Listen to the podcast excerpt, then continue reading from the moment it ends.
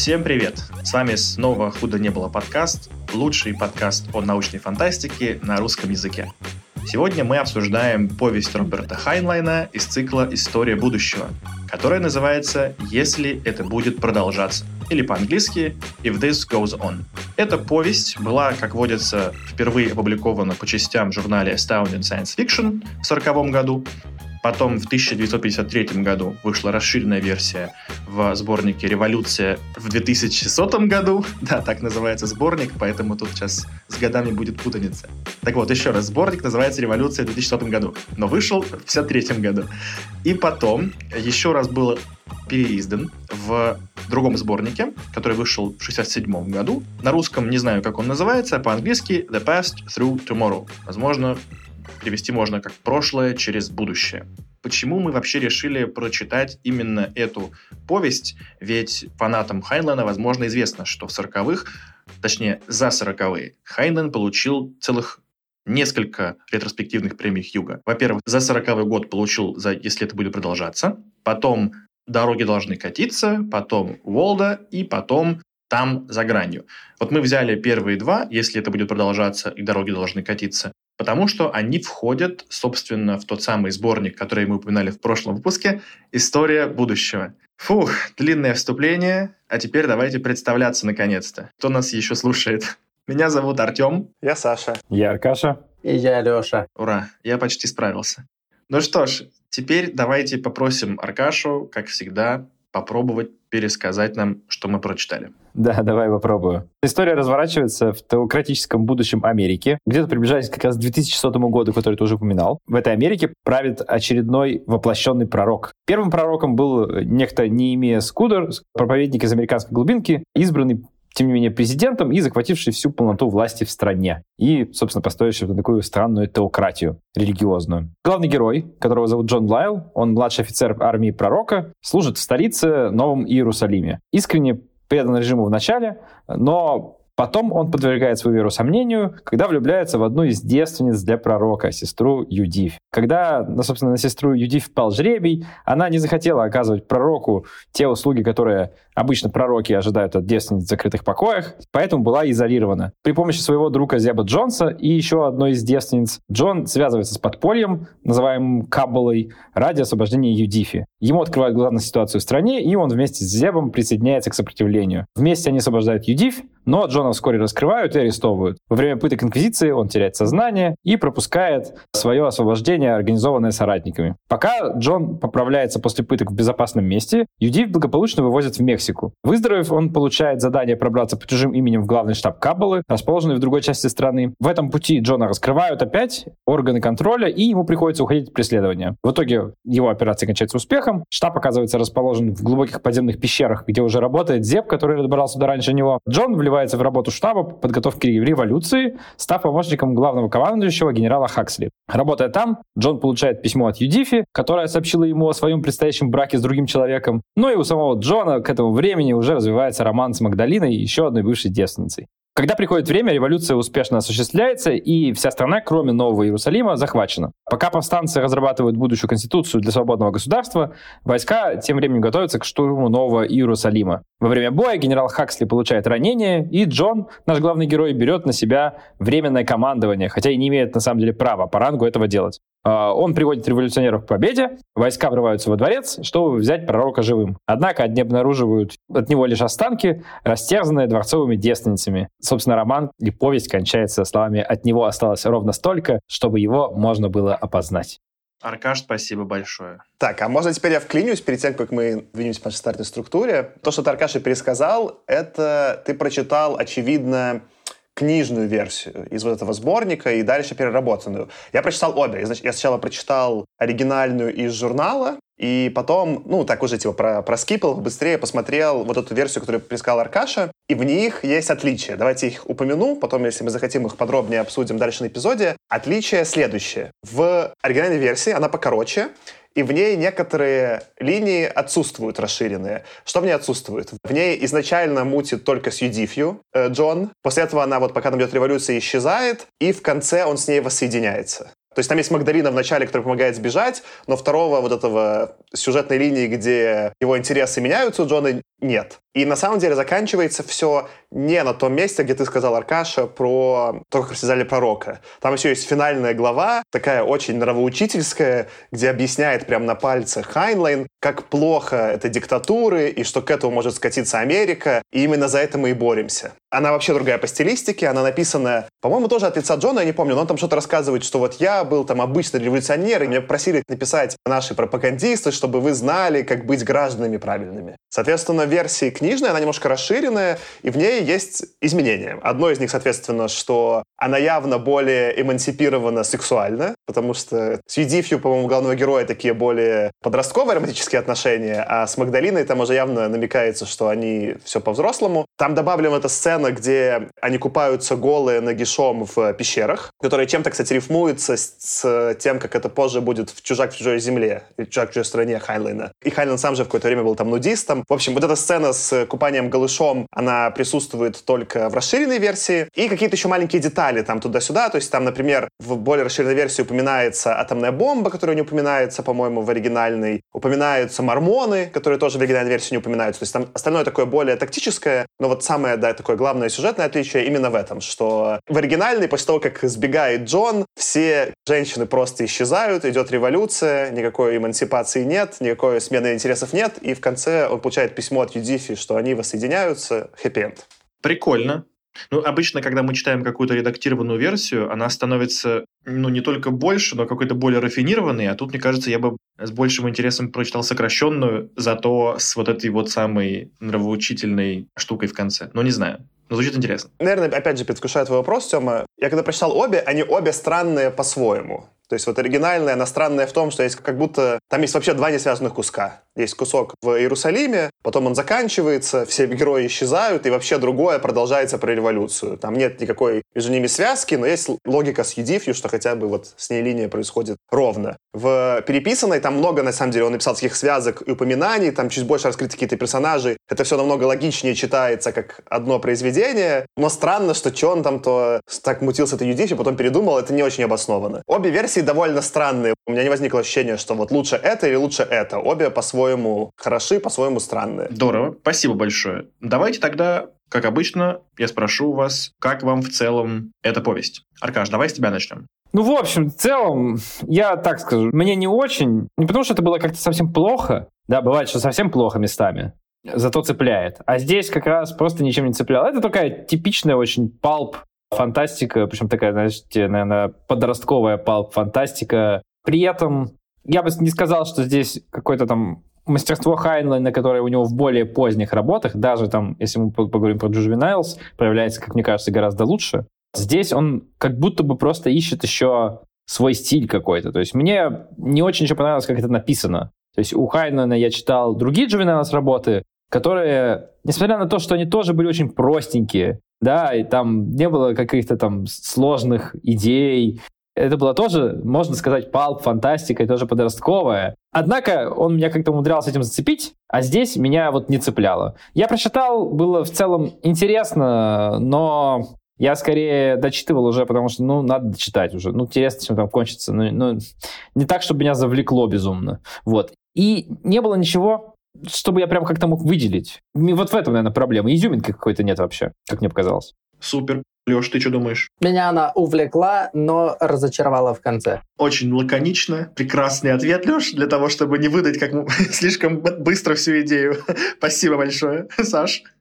Я продолжу, что я, я на самом деле с Лешей полностью солидарен, что глобально такое ощущение, что вот эта первая треть примерно, которая происходит в Новом Иерусалиме, не была вау, но была чем-то интересно и увлекательна. И дальше мне с каждой минутой все было сложнее читать, и я еле-еле дочитывал. А дальше я совершил еще следующую ошибку и прочитал весь сборник «Революции 1600». И вот там две дополнительные истории, «Ковентри» и «Misfit», «Неудачник». Они еще слабее. И в целом это сильно контрастировало с тем... Вот у меня такие отношения с Хайнлайном. Он когда меня раздражает, он прям меня раздражает до того, что я всему сборнику вот этому в итоге поставил одну звезду на Goodreads. И потом я после этого сразу прочитал, забегая вперед, там наш, для следующего эпизода «Пасынки вселенной», и я поставил 4 звезды из 5. То есть у меня такие очень love-hate relationship с Хайнлайном. Мне кажется, он все время пишет одно и то же. Если он попадает в настроение, то прикольно. А если не попадает, прям, то мучительно. Именно здесь я вот что заявлю для обсуждения. Интересно, как его биография отражает заключается в том, что главный герой делает. Можно, вот я упоминал в предыдущем эпизоде, чем Хайнлайн занимался.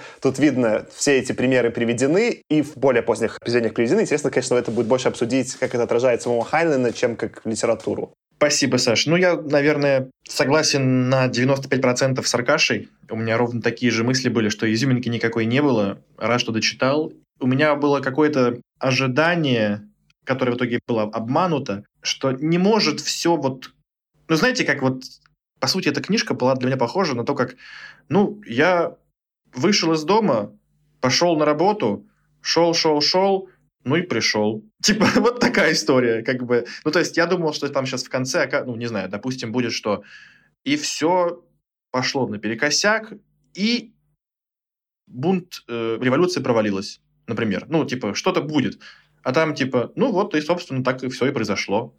Я такой, а, это конец? Ну, ладно, это конец. Ну и ладно. Поэтому вот я читал, читал, читал, и не заметил, как книжка закончилась. И такой, ну и хорошо. Пожалуй, вот такое у меня было ощущение. Я хотел, ну, знаешь, чуть развить то, что ты сказал. Наверное, одно из вещей, которое коробило, это вот стиль повествования, про который ты уже упомянул. Да, там была какая-то попытка какие-то мысли, эмоции, соображения главного героя излагать, но они настолько картонно-шаблонные, что они выглядят очень куца, а когда их обрамляет очень какое-то простое повествование, которое является, по сути, просто последовательным наваливанием фактов, произошло вот это, произошло вот это, произошло вот это, произошло вот это, что, ну, читать это не то, что сложно, но, скажем так, не то, чтобы очень приятно. А меня, наоборот, теплила мысль, что вот так все динамично развивается все время, и туда его бросит, и туда, тут вот э, что-то поменялось, а тут э, его завербовали и так далее. То есть очень быстро все динамично менялось, и прям казалось, что это куда-то очень классно придет, и никуда не пришло. То есть, Тёма, если твоя аналогия была «я вышел, пошел на работу, пришел, посмотрел» и так далее – то можно вспомнить, помните анекдот про мужика, которому дали записку и сказали не читай, его потом э, было куча-куча проблем, жена бросила еще, и из-за того, что они почитали записку, которую ему нельзя было читать и показывать, там длиннющий анекдот, где его в конце уже там капитан, которого поднял, выбросил в море, он там еле живой выплыл на необитаемый остров, решил посмотреть, что же там было, а там буквы смыло. Приблизительно ощущение было ровно от этого. Я даже сходил, перечитал где-то на Пикабу этот анекдот, чтобы четко его пересказать. Вот это прямо по верхам приблизительно оно. Но я поддержу вот это. Ты просто, Леш, на предыдущем эпизоде ругался, что тебе не, не казался мир глубоким, у дороги должны катиться. Но мне кажется, в более короткой форме это как раз-таки более удачно работало, потому что не было претензий на то, что персонажи в каких-то очень разных условиях оказываются. Когда это более компактно все написано, то это как будто такой немножко социокультурный портрет. Вот эти там, не знаю, механики, что-то там ездят, что-то такое делают. И тогда это работает более удачно. А здесь как будто несколько, три, например, какие-то вообще повести, не связанные между собой, ну, кроме как этим Джоном, склеенным в одно произведение. Но Джон их связывает очень условно. Это не какая-то личность, у которого есть какие-то убеждения. Более того, там у этого Хайнена есть идея, что Джон после контрпропаганды легко свои убеждения меняет. И это могла быть интересная идея, показав, что вот как человек изменился из такого более фанатика, да, и стал свободным человеком. Но ни в короткой, ни в длинной версии это хорошо не показано. Вот, кстати, вот, может, вы тоже расскажете. Я вообще не поверил ни на секунду, что Джон изменился. То есть это было изначально просто сначала Хайден как бы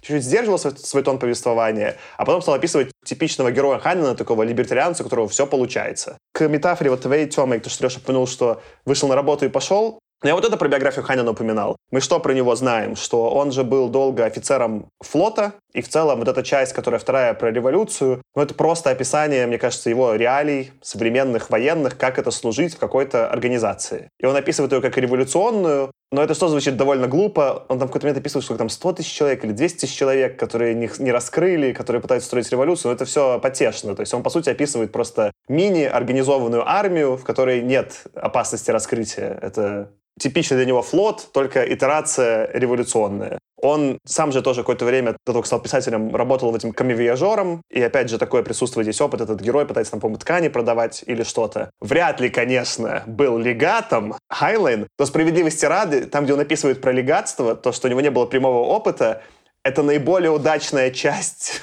романа, на мой вкус. То есть там, где он реально выдумывает про легатство, там весело, а потом, когда он описывает свой опыт, вот, не знаю, там, коммивояжера, военный или нудистки, как это правильно голышом купаться и не снять своего тела, это все очень натужно выглядит. Это только, может, к 60-му Хайнена станет хоть как-то получаться разумно. У меня вот из этого было разочарование, что любопытно, что автор заявил все свои темы, которые дальше он будет развивать. Например, там про флот будет «Звездный десант», более хорошая версия. Про нудизм будет более хорошая версия «Чужак в чужой земле». Про камовиажерство не знаю, что. Выберите что-нибудь, кто знает лучше Хайдена, что он там напишет про камовиажерство. А все это вместе не склеивалось. Ну, двойную звезду можно будет назвать про камевиажерство, хоть, ну, как бы немножко похожее, да? Но, короче, я с тобой согласен, Саша, и мне кажется, что тут вот Аркаша прав, по-моему, он сказал, что похоже, что это такой вот поиск еще хайнландовского стиля. И я вот так себе представляю, что если бы я решил стать писателем, то я бы, наверное, попытался в первую очередь потренироваться на том, что я действительно хорошо знаю. То есть выдумывать с нуля, да, новую вселенную, ну, так, наверное, может быть, не все смогут. А вот взять там опыт того, что ты служил во флоте и натянуть его на какой-то другой сеттинг космический, о, это уже более простая задача. И тогда действительно уже выглядит логичным, что когда начинаешь какую-то свою творческую деятельность, ты туда в свою книгу запихнешь и армию свою, где ты служил, и вот опыт камевояжерства. Тут он еще даже имена героям он не просто так раздает. Например, ну вот Википедия подсказывает, что фамилия главного героя, Лайл, отсылает к деду Хайнлайна по материнской линии – доктору Альву Лайлу, который оказал большое влияние на него в детстве. Ну и сам Хайнлен в начале карьеры пользовался псевдонимом Лайл Монро. Ну, то есть он типа такой, так, ну вот что я сейчас знаю, что у меня в оперативной памяти даже, ну, зачем мне нужно далеко копать? Ну вот, давайте, я вот знаю типа про стратегию чуть-чуть, вот тут чуть-чуть, накидаю всего. Ну, ты пока рассказывал, Тёма, я понял, в чем моя претензия тогда основная. У меня нет в целом проблемы, когда авторы описывают свою жизнь. Более того, там у всего Хайнлина, у меня, наверное, его любимое произведение — это «Дверь в лето» из 50-х, которая такая самая, наверное, автобиографичная и личная книга Хайнлина. Намного более личная, чем это, прям напрямую, да? И это скорее, наоборот, меня привлекает, когда я вижу личность автора, это прикольно. Нет у меня и проблемы с тем, когда авторы прикольно в фантастический сеттинг описывают свой опыт. Тот же там «Звездный десант» дальше, который будет у Хайнена, более удачный пример этого. Моя претензия именно к этому, я понял, что меня раздражает. Что самое вкусное — это придуманный вот этот мир религиозный с пророком, с легатами и с девственницами. Что вот это самая интересная, ну, выдумка, да? И именно ей в книге уделено наименьшее внимание. Самое, что про что я хочу больше всего узнать, и вот этот увидеть безумный мир с религиозными фанатиками, который мне не знаком, он наиболее скомканно описан, а потом в больших деталях описано, не знаю, как на флоте служить. Ну, ты не с того запрягал, чувак, вернись. Но, возможно, Хайна для этого не подходящий чувак вообще про религию писать, может быть, он слишком далеко от нее, чтобы что-то интересное заявить. Вот я как раз когда ты пять минут назад говорил про то, что ну, многие темы, которые здесь упомянуты, Хайнлайн гораздо лучше развивает в других работах, как раз хотел сказать, что да, есть здесь вот эта тема, сам по себе сеттинг. Сеттинг прикольный, интересный. Вот у нас Америка скатилась в какую-то безумную тоталитарную теократию, и как мы с этим живем, и как мы, кто-то этому пытается сопротивляться. Это самое интересное, а этому ты абсолютно прав уделено здесь преступно мало времени. Да, я как-то не подумал про это. Возможно, ты прав, и Хайнену просто, ну, как не получалось про это писать, и он пытался писать про другое, он писал просто вот этот какой-то экшен, который тоже, кстати, на мой взгляд, не очень удался, но, может быть, это опять-таки мы смотрим спустя сколько, 80 лет, да, поэтому кажется таким. Может быть, тогда это было удачно. Но мне тоже не хватило какого-то вот наполнения до конца этого сеттинга безумной теократии. Но тем обиднее концовка была, потому что ожидание было, что вот они сейчас туда проникнут, это все разворошат и посмотрят на это изнутри. И вот я просто ждал, что в конце-то последний удар ниже пояса это был, и вот они ворвались, а пророк-то убили типа, конец. И такой думаешь, блин, там, я думал, ну, кто-нибудь хотя бы окажется пророком, ну, какой-нибудь там, типа, подставной чел, там, двойной агент, еще что-нибудь интересное откроют. Ну вот мы проникли в покой пророка, про который никто никогда не рассказывал. Там только девственницы эти шептались немножко. Вот пророк, пророк. А там, типа, просто труп, кусочек его. Обидно. Я согласен, что обидно. Я сейчас в целом подумал, что это глобальная моя претензия ко всему Хайнлайну. Почему это не, не такой, не мой любимый автор. Просто здесь это как-то это как самый явный пример вот этого, да? Что он порой довольно прикольно запрягает и очень редко вовремя останавливается и прикольно пишет резолюшн. Просто вот это прям, не знаю, у меня было жесткое ощущение, что вот когда писал первую часть про пророка, он начал, ему было интересно, а потом ему явно стало неинтересно. И он такой, ну, ай, допишу уже, и допишу, надо книжку закончить, у меня там чек ждет, надо жену кормить, господи, это ощущение, оно же просачивается сквозь текст. У меня нет проблемы, когда что-то длинное или когда что-то нудное. Там тот же Адимов может долго нудятину выдавать, да, но видно, что ему не противно писать. А тут такое прям ощущение, что устал уже рассказчик, а мне тогда как читателю очень обидно. Что ты мне тогда это пихаешь? Ну, в смысле, если ты сам устал, иди отдохни и с веселым тоном рассказывай. Не знаю. Ну, это как, знаете, есть вот это вот в поп-культуре мем про то, что если какой-то персонаж должен закончить свою линию, то его как-нибудь очень странным образом убивают в сериале. Там типа, ну как еще помните, может быть, в сериале «Друзья» персонаж, которого играл Джоуи внутри сериала, в другом сериале, он, по-моему, упал в шахту лифта. И там показано, как Джоуи такой, нужно сейчас падать в шахту, я не хочу. Его просто спихивают туда, просто, типа, и все.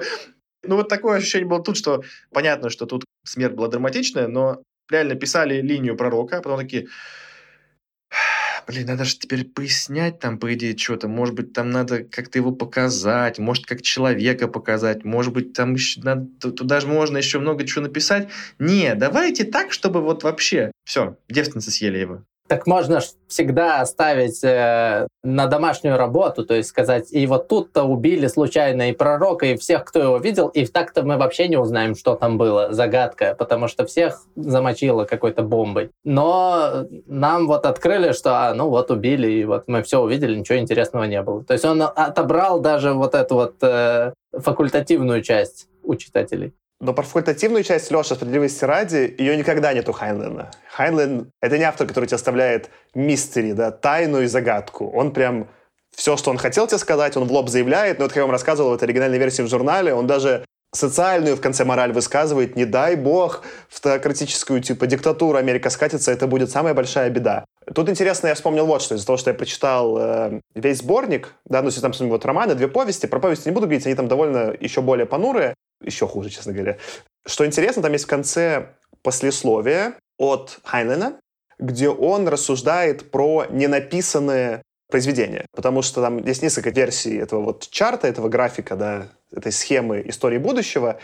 И там несколько произведений заявлено, которые так и никогда не были написаны. И одно из них, которое описывает в послесловии сам Хайнлайн, это биография или вообще жизнеописание пророка вот этого, как его, Неремая. Его звали Неемия Скудер. Вот, вот. Один из планов был это написать жизнеописание этого пророка, как это все случилось. И Хайнлайн напрямую пишет в послесловии, почему он этого не сделал. Он говорит, ему настолько был персонаж ненавистен, что он не захотел это садиться и писать. Сказал, ну, я понимаю, что вы ждете, говорит, но я не буду это писать, потому что меня бесит. И мне кажется, чем-то перекликается в целом вот с, да, с творчеством Хайнлайна, что он умеет описывать этого одного такого деятельного персонажа, и на всех остальных немножко такой, типа, ругаться, какие они все неправильные, как они все неправильно сделали, а вот он один все понимает. А для описания какого-то мира, особенно мира вот этого заявленного, который не очевидный, в котором некоторые персонажи, там, в том числе пророка, могут быть какими-то негативными в большом количестве аспектов, да, нужно как-то испытать эмпатию к этим персонажам, пописать какую-то действительно противодействующую силу. Это Хайнену, по крайней мере, вот на этом этапе его карьеры точно не дано. И мне кажется, ну посмотрим там, что будет дальше, но мне кажется, это в целом никогда не было суперсильной стороной его творчества, какие-то интересные антиподы или интересные конфликты именно между персонажами,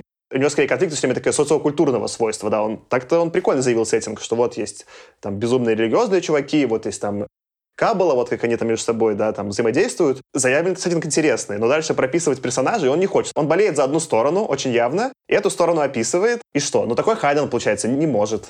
А вот мне из формы, именно как он описывал, очень понравилась часть про вот эту вот шпионскость или там двойное, тройное дно. Вот это мне очень такое объемное показалось. Как он в деталях описывает про то, как надо там не думать о том, что ты знаешь, или как надо, если тебя на чем-то спалили, то надо придумать что-то менее страшное, чтобы тебя на этом дальше спалили. В общем, очень интересное вот это вот. А это как бы они такие тупые, что я их засек, или они мне дают понять, что я их засек. В общем, вот эта часть очень классно у него получилась, как мне показалось. Но здесь опять же, продолжая там то, что начал я и Тёма, есть э, более позднее произведение Хайдена, которое описывает это лучше. Есть, который упоминал Тёма, «Двойной агент», который лично мне нравится меньше, но в этом направлении. А есть идеально именно про революцию и про тройные ходы. Это «Луна. Суровая хозяйка». То есть у всего этого есть примеры дальнейшего Хайдена, где он взял меньше тем и проработал их. Тут как это... У меня вот это было все время ощущение таких обманутых ожиданий, что мне заявлены этой темы, включая вот эту, которую пишешь Тёма, про как это было бы устроено, да. Мне нравится, как они заявляются, и мне абсолютно не нравится, как они написаны. И хуже того, я знаю, что дальше будет написана более хорошая версия,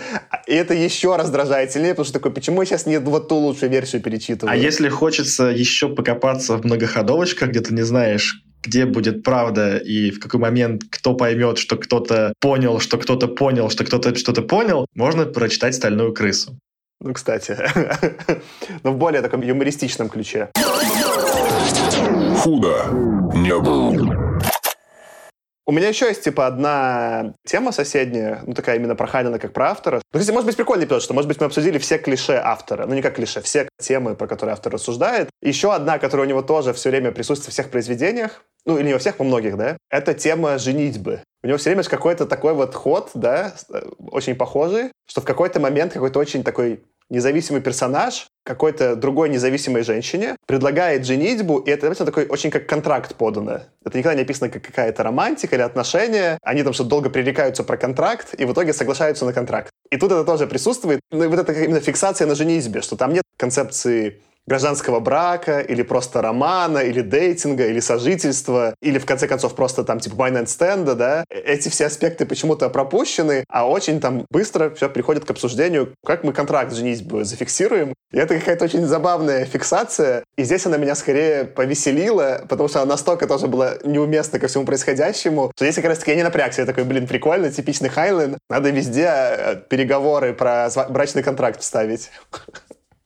Ну, я с тобой согласен. То есть там ты правильно заметил, что по сравнению с первой версией, где он вначале знакомится с этой Юдифью, потом ее нет 80% романа, хотя да, его главной мотивацией как бы является, а потом снова воссоединяются, и все хорошо, хэппи-энд. Это предельно странно, и он хоть чуть-чуть какую-то, я не знаю, естественности, какой-то реалистичности придал, когда там у главного героя появился еще один какой-то романтический интерес, и, казалось бы, он при этом даже немножко порассуждал на тему того, что вот у него он изначально из UEDF все это делал, а теперь он на самом деле идейно всем этим проникся. Ну, это как-то естественно выглядело, но да. И ты понимаешь, зачем эта история про второй романтический интерес, и тут вот это странное рассуждение про «жениться будем». Нет, не, не будем. Нет, будем. И вот этот очень странный спор. Согласен, максимально кринжово было. Но это еще по таймингу примерно совпадает с моими представлениями про чужака в чужой стране. Соответственно, вот этот написан в 40 году изначально повесть, а переписана она в 50, по-моему, ты сказал, тема третьем для сборника. И он же примерно в 50-е писал первую версию «Чужака в чужой земле», ему не дали издать, он отложил, и потом переписал уже в начале 60-х в новый роман. То есть это примерно, мне кажется, еще посовпадает по таймингу действительно. Про что в момент написания автор и думал, то и добавил. Как это, про что подгорало, про то и погнали. Я тут, знаешь, Саш, в поддержку твоего рассуждения о свадьбах, которые обязательно должен написать Хайнлайн. Брачных, брачных контрактах. Его как бы просто разделить. Да, да, да, его да. Сам, сам э, как этот, институт свадьбы ему не интересен вообще. Ну так вот, да, я как раз э, думаю, что ну, есть в его биографии зацепки, почему это может быть так. Мы знаем, что Хайнлайн был несколько раз женат, и также мы знаем, что был моряком.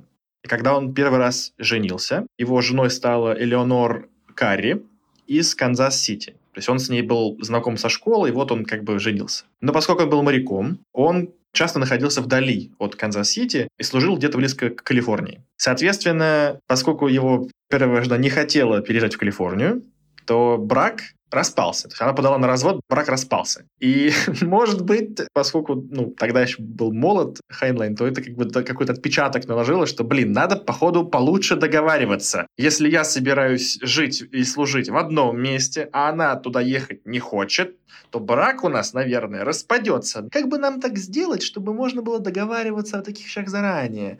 Хм...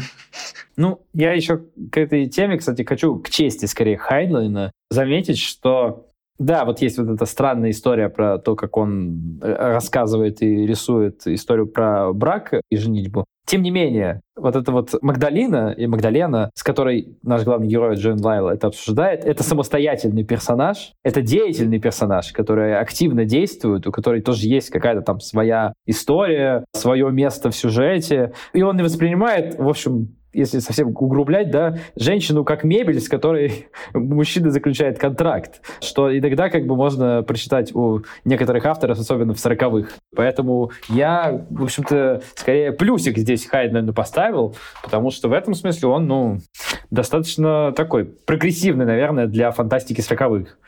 Вот это еще известно, вот то, что Аркаш рассказывает, что извечный прием Хайнлина, что у него часто сильные женские персонажи, действительно очень деятельные и не очень романтизированные. Может быть, критика, что это в некотором смысле женщины в штанах, ну, в смысле такой чуть-чуть, да, как это, если уже из более прогрессивных времен. Но ты прав, что эта часть и женские персонажи здесь кажутся абсолютно равноправными и уместными, что вообще неверно про все остальное, что я читал в 30-х, 40-х. Там прям ну, обычно я прям читаю, и мне подгорает. Здесь мне не подгорало с этой части. Не то, чтобы она меня как-то развлекала особенным образом, но то, что не подгорало, это, конечно, респект. Чуваку для 40-х действительно крайне прогрессивно. Они, кстати, когда шли купаться через пещеру, а он прямо явно сказал, что они буквально были в штанах, потому что в юбке было бы идти очень неудобно. Но он расстраивается, что приходится в штанах ходить, потому что женщины должны все-таки в юбках быть. Не он, а лирический персонаж. Согласен. Он после этой сцены купания осознает. Это могло быть прикольно. Вот что, наверное, да, это же, получается, сильнее разочаровывает то, что какие-то наметки для того, чтобы сказать интересную историю, есть, и они нигде ни во что не выливаются, и это еще сильнее разочаровывает. То есть, в целом, я прочитал бы с удовольствием переписанный, да, роман про настоящее перевоплощение Джона. Какой должен пройти у человека психологический процесс, чтобы из религиозного фанатика военного да, превратиться в революционера либеральных взглядах. Особенно, не знаю, хотя бы в этом аспекте сексуальности, что, очевидно, там у легата, он как это был бесполое существо, да, а тут уже у нас какой-то, да, типа там из современного мира человек-нудист э, с несколькими, пускай моногамными, но типа браками за свою жизнь, да. Это маршрут пройден, но он не продан мне. Я хочу прочитать про этот маршрут, мне интересно было бы. Хайна не рассказывает, я обижаюсь расстраиваюсь. Вот, я хотел еще в дополнение к тому, что сказал Саша по поводу преображения персонажа. На самом деле, для меня вот это вот вы уже упоминали чуть-чуть раньше, э, но для меня не сработала история про то, как он превратился из, по сути, ярого поклонника этого пророка и истого верующего в все, что транслирует установившаяся теократия человека, который против нее. Я в том, как это было написано в книге, вообще, ну, то есть я не поверил в то, что он стал вдруг резким противником. Просто потому, что у меня это в саму картину мира не очень вписывалось. Если все там такие истово верующие, то, ну, блин, один вот этот вот странный эпизод убедил его быть против всего этого. Это странно. Почему-то это со всеми такое не происходит. Э, либо если они не такие истово верующие, на чем вообще эта вся картина мира держится, и почему они так долго занимаются этой пропагандой и никак не могут это все сдвинуть. В общем, как-то у меня вся эта история с тем, как он резко пере, перескочил в сопротивление и стал его убежденным сторонником, не рифмовалась с тем, э, как эта теократия, согласно тому же описанию да, в книге, укоренилась в обществе. У меня как-то не сходилось, и меня это коробило всю книгу. Я согласен, Аркаша, и даже развиваю эту мысль. Больше всего для меня противоречили как раз куски описания изнутри этого Нового Иерусалима, и потом, когда он путешествовал по Америке, супер обыденной жизни где ни у кого из населения даже религиозность не присутствовала как антураж. Там, не знаю, у дальнобойщика не было иконки с кадра на приборной доске, да, там, или, не знаю, это баблхеда с головой болтающийся с кадра. То есть сначала заявляется, насколько важна религия, и что там, там большинство за этого пророка, и что это невозможно изменить, и вот им там они же предлагают даже эту революцию отложить на какое-то время, чтобы провести, да, под обработку. Это супер важно, но это никак не отражено в мире вне самого Нового Иерусалима. Это одно из, да. А второе, то, что ты, Аркаша, заявляешь, да, что не очень понятно, а в чем это глубинная эта вера, что главного героя всех остальных заключалась. Может быть, э, Хайнлайн намекал на то, что это были такие классные аргументы. Аркаш, тебя засмущало, что он так быстро переобулся, так это не потому, что он так слабо верил, а потому, что его так сильно переубедили. Потому что тоже странно, конечно, что он говорит, нас вот прямо с детства этим пичкали, оно настолько глубоко во мне сидит, и тут ему его товарищ спрашивает, а кто тебе это сказал? Он такой, а, ну да, точно, ладно, тогда не будем. Может, он хотел показать, что это настолько убедительно, что он так быстро переобулся, но выглядело это как типа, а, ну не очень-то и хотел. Боюсь, что у Хайнлена просто есть предубеждение перед религиозностью, и поэтому он заведомо показывает ее так, будто бы... Знаете, на что это похоже? Когда тебе что-то очень долго объясняют, но ты заранее знаешь, что это какая-то чушь, то оно как бы не глубоко впитывается. Что вот как бы очень легко вот эту лапшу снять с этих с ушей. Что типа настолько это всего лишь какая-то лапша для Хайнлена, что ну и что, что тебе этим кормили с самого детства? Ну и что? Ну это такая фигня, что если тебе просто один раз показать, что это фигня, ты сразу за, сам до себя допрешь. Он всерьез не рассматривает даже такую вот ситуацию, что в религию кто-то может по-настоящему вот как-то построить вокруг нее свою жизнь, как будто. Что типа, если человеку дать обоснованные аргументы, почему религия в том каком-то виде, который видит Хайнланд, не работает, то человек быстренько переобуется типа любой человек. Да, и в целом бы это работало, но тогда нужно, мне кажется, было бы мир по-другому немножко строить. Тогда должно было быть что-то больше похожее на поздний совок или современную Россию где есть какая-то идеология, в которую верят массы, которые запропагандированы, но верхушка в нее реально не верит. Такая сделка, да, более правдоподобная была бы. А здесь описан мир у пророка, где по факту они там, да, что-то мощно косплеят и с самим пророком, и с организацией, и с легатами. Они прям literally фанатики. И почему-то в них подписалось большинство, даже не понимая, в чем их фанатизм заключается. Нестыковка какая-то. То есть либо мир пророка должен быть немножко другой, да, либо мир за пределами Нового Иерусалима должен быть другой. Вот у меня как-то не сходилось это в одну стройную картину мира. Ежегодное чудо. Это Хайнлайн и Рождество тоже хейтил, что ли? Или что это такое было? Да не, мне как раз-таки кажется, что это в ту же самую копилку. Как раз, Саш, возможно, вот это чудо — это подсказка к тому, что верхушка на самом деле знала, что... Ну, то есть не то, что не верила, а сама была этим большим фотошопом, который только декларирует, что религия существует, что этот э, пророк, этот Скудер действительно вселяет, первый пророк действительно вселяется. Ну, короче, как у нас вот это вот схождение огня, или как там это называется. Ну, типа, это же то же самое, по сути.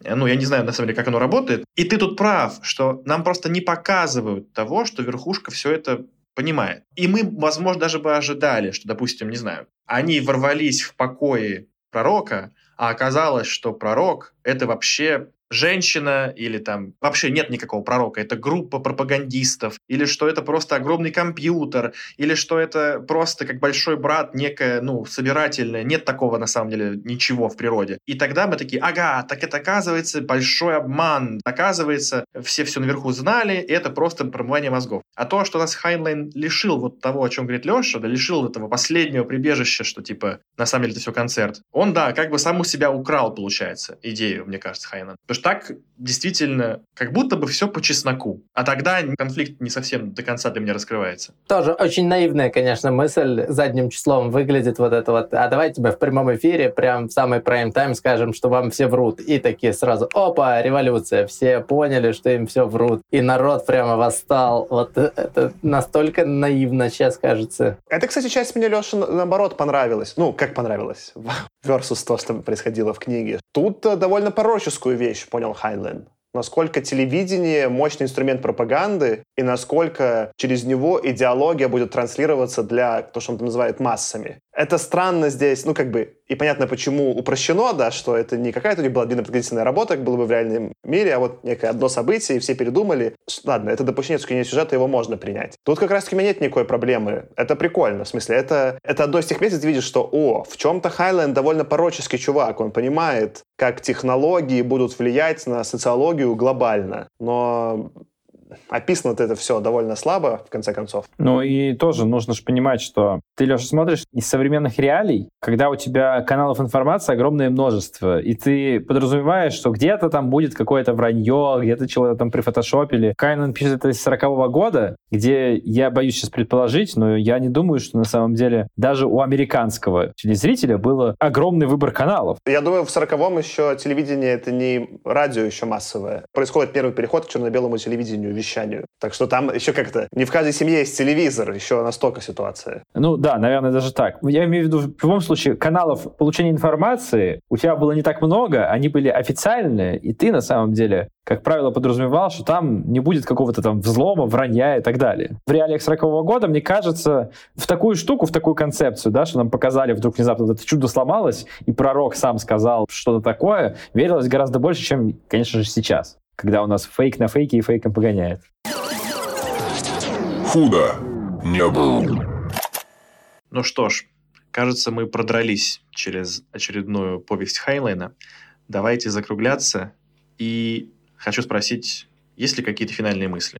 У меня такой комментарий небольшой. Не мысли, а аналогия. Бывают такие видосы по рисованию, когда есть такой холст, и художник вот такие жирные, такие ляпки каких-то красок делает, точки такие большие, толстые. Сначала все краски наносит, а потом уже только занимается только тем, что их там как-то размазывает, и такой, о, у тебя картина нарисовалась. Ну, то есть все было на месте, как бы он точки просто красками разными поставил в разных местах, такие жирные. И потом красиво их как-то размазал, и о, в картину сложилось. Вот у меня здесь было ощущение от всей этой книги такое, что Хайнлайн вот эти точки краски намазал, начал чего-то размазывать, а потом сказал, да фиг с ним, и так сойдет. И сказал, это картина. И у меня вот это ощущение, что материал был хороший, но не докручено. Было очень во многих местах. Особенно с учетом того, что я знаю, как может писать Хайнлайн и как он может какие-то интересные темы красиво, интересно разгонять. И здесь у меня вот ощущение недоделанности какое-то преследовало. Хотя в целом книга, как бы понятно, доделана от начала до конца, но везде чего-то не хватает как будто. Аркаш, я хочу продолжить твою аналогию, потому что мне прям вот она очень мне зашла. Значит, знаете, как бывают такие картины, значит, когда художник что-то там, какие-то, значит, пятна на, нафигачивает на холст, что-то там руками размазывает, и ты такой, что это за хрень? А потом он переворачивает картину в конце, и оказывается, что все это время он рисовал вверх ногами. Так вот, я ожидал, что Хайнлайн, размазывая мне вот эти все куски краски, потом картину перевернет, и окажется, это не то, чем оно казалось. А оно вот тем самым и оказалось. Картину переворачивать было не нужно. И этим он меня разочаровал, в конце концов. Давайте я продолжу. Знаете, бывает такое иногда, вот художник рисует картину и рисует, и потом смотрит, и какая-то хрень. Так на нее смотри, так прям не получается. И он берет свой телефон и такой начинает фильтрики, типа, листать, и такой выбирает, и в ЧБ она смотрится круто. И дальше он гонит, не знаю, думает, я теперь в ЧБ буду рисовать. Вот такая у меня аналогия, что все ингредиенты имеются, и они даже сложены во что-то, но нужен другой фильтр. И этот фильтр, это, собственно, вот мы дальше обсудим в следующем эпизоде «Пасынки вселенной», это Juveniles. Сделает скоро Хайнлен разумный ход, поняв, что в таком стиле он может писать другой немного жанр литературы, который будет намного более удачный. А у меня вообще не осталось уже даже пространства для картинных аналогий. Вот знаете, бывает, ты рисуешь ты так картину, и на середине думаешь, что это такое? И, ну и забиваешь.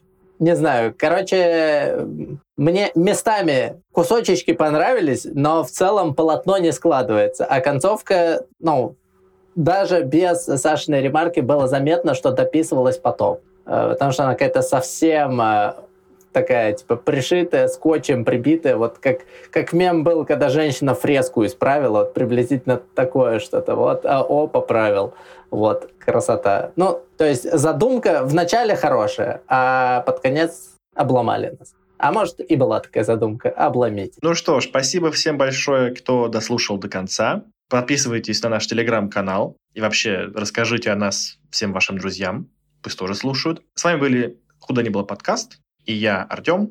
Я Саша. Аркаша. И Леша. Пока. Пока. Всем пока. Чао. Худо